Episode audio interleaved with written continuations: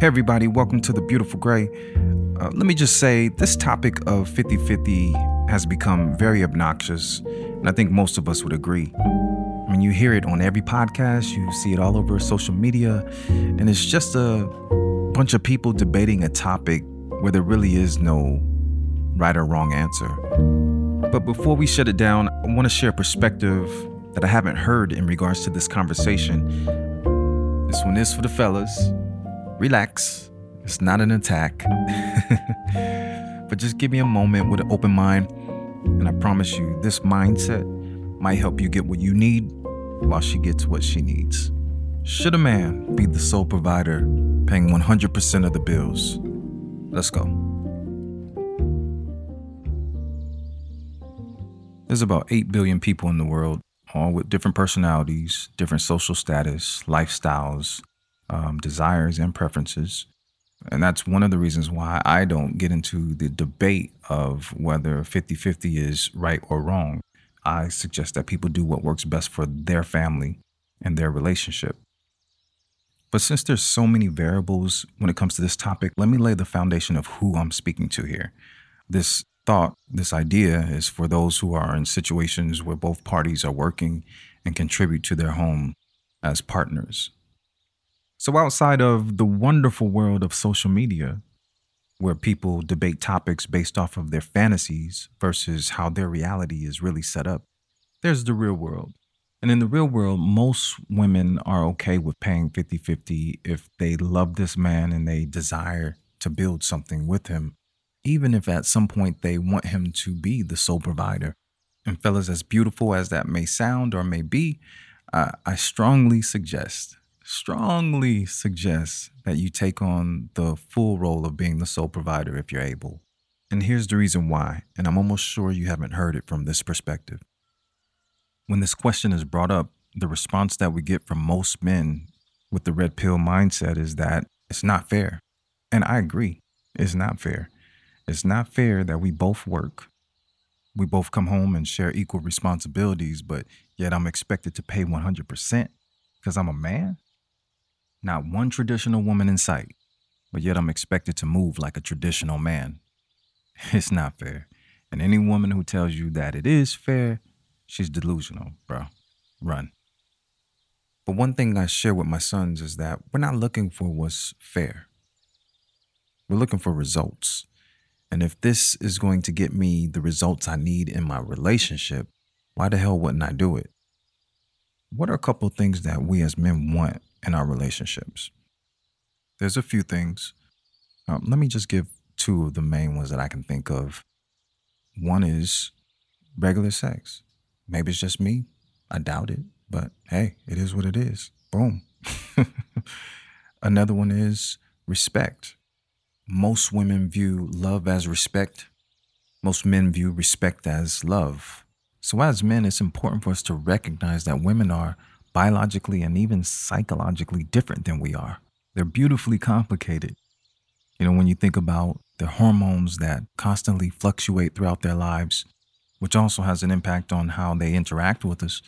But you also think about our amazing Black women who naturally inherit the weight that comes with being simply a Black woman. Very similar to the weight that we have as Black men. All things considered, do we continue to argue about our differences, or do we accept those differences and try to find ways to adjust and grow? So check this out. You're at work. You're thinking about your woman. You're thinking about how beautiful she is, how she holds it down. She takes care of the kids, how she's just a great support system, and how much you love and appreciate her. And you want to show her that love and appreciation. So tonight, it's Friday night. You take her out. You spend about $400, $500 on her. Nice dinner, great setting. You guys are out having a good time, enjoying each other. And you know, and she knows, at the end of the night, it's about to go down. So you get home, you guys take a shower, and you get into bed, and you're laying next to this warm, soft body, and it's dark, and you're looking at the ceiling, and you're frustrated because ain't nothing going down. I'm not laughing at you. I'm laughing with you. Look at me, bro. I think we've been there. Somewhere in between the shower and her getting in that bed, she thought about how she got to get her half of the rent tomorrow. Yo, I'm not laughing at you. I'm laughing with you, hopefully.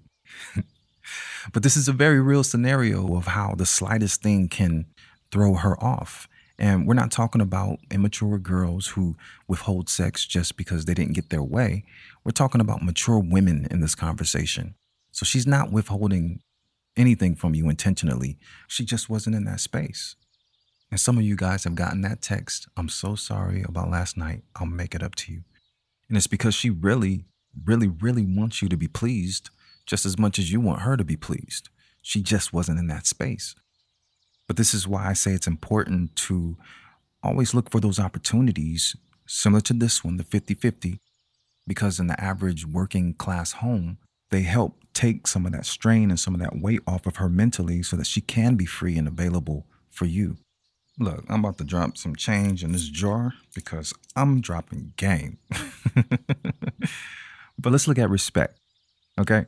So she's not even asking you for 100%. She's cool with paying 50. It's a partnership. Y'all building together. She is 100% fine.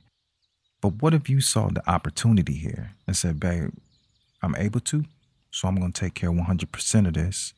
And the extra money you retain, go ahead and do something nice for yourself."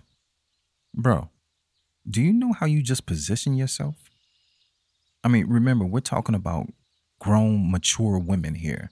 You've just shown her that you have an invested interest in her freedom, mentally and financially. Not only have you positioned yourself for a genuine respect and honor, but more than likely, she's going to do some nice things for herself and then reinvest some of it back into the family. I'll take this over fair any day. But listen, I don't want any guy out there to feel bad because they're unable to pay 100% of a bill. You do what you can. Society is forever changing. The cost of living and all these other factors play a huge part in it. But I just challenge you to adopt the idea, the mindset of going above and beyond as opposed to the bare minimum when it comes to your relationship. I've had a glimpse of what a beautiful forever looks like when you learn a woman and not to change her, but to make adjustments and better understand how you should move to get the best out of her. One thing to remember is that forever is a very long time. And in that time, things will change. Situations will change, circumstances, emotions, feelings, desires. A lot of things will change. Don't be fooled. I'm no love doctor. I'm no therapist. I just enjoy creating music. I'm infatuated with the idea of love, and I'm an advocate for positive living. And in these 41 years of living this stuff, trust me when I tell you, if you cherish her, and not just the marriage for those of you who are married, but the friendship, which is ultimately the core of a happy relationship, in my opinion, taking those extra steps like what I'm talking about or suggesting today only puts you ahead of the game when it comes to bulletproofing or stormproofing your situation from the inside out. Let's get it. Have a wonderful day. Make sure you subscribe, share, and until next time, salut.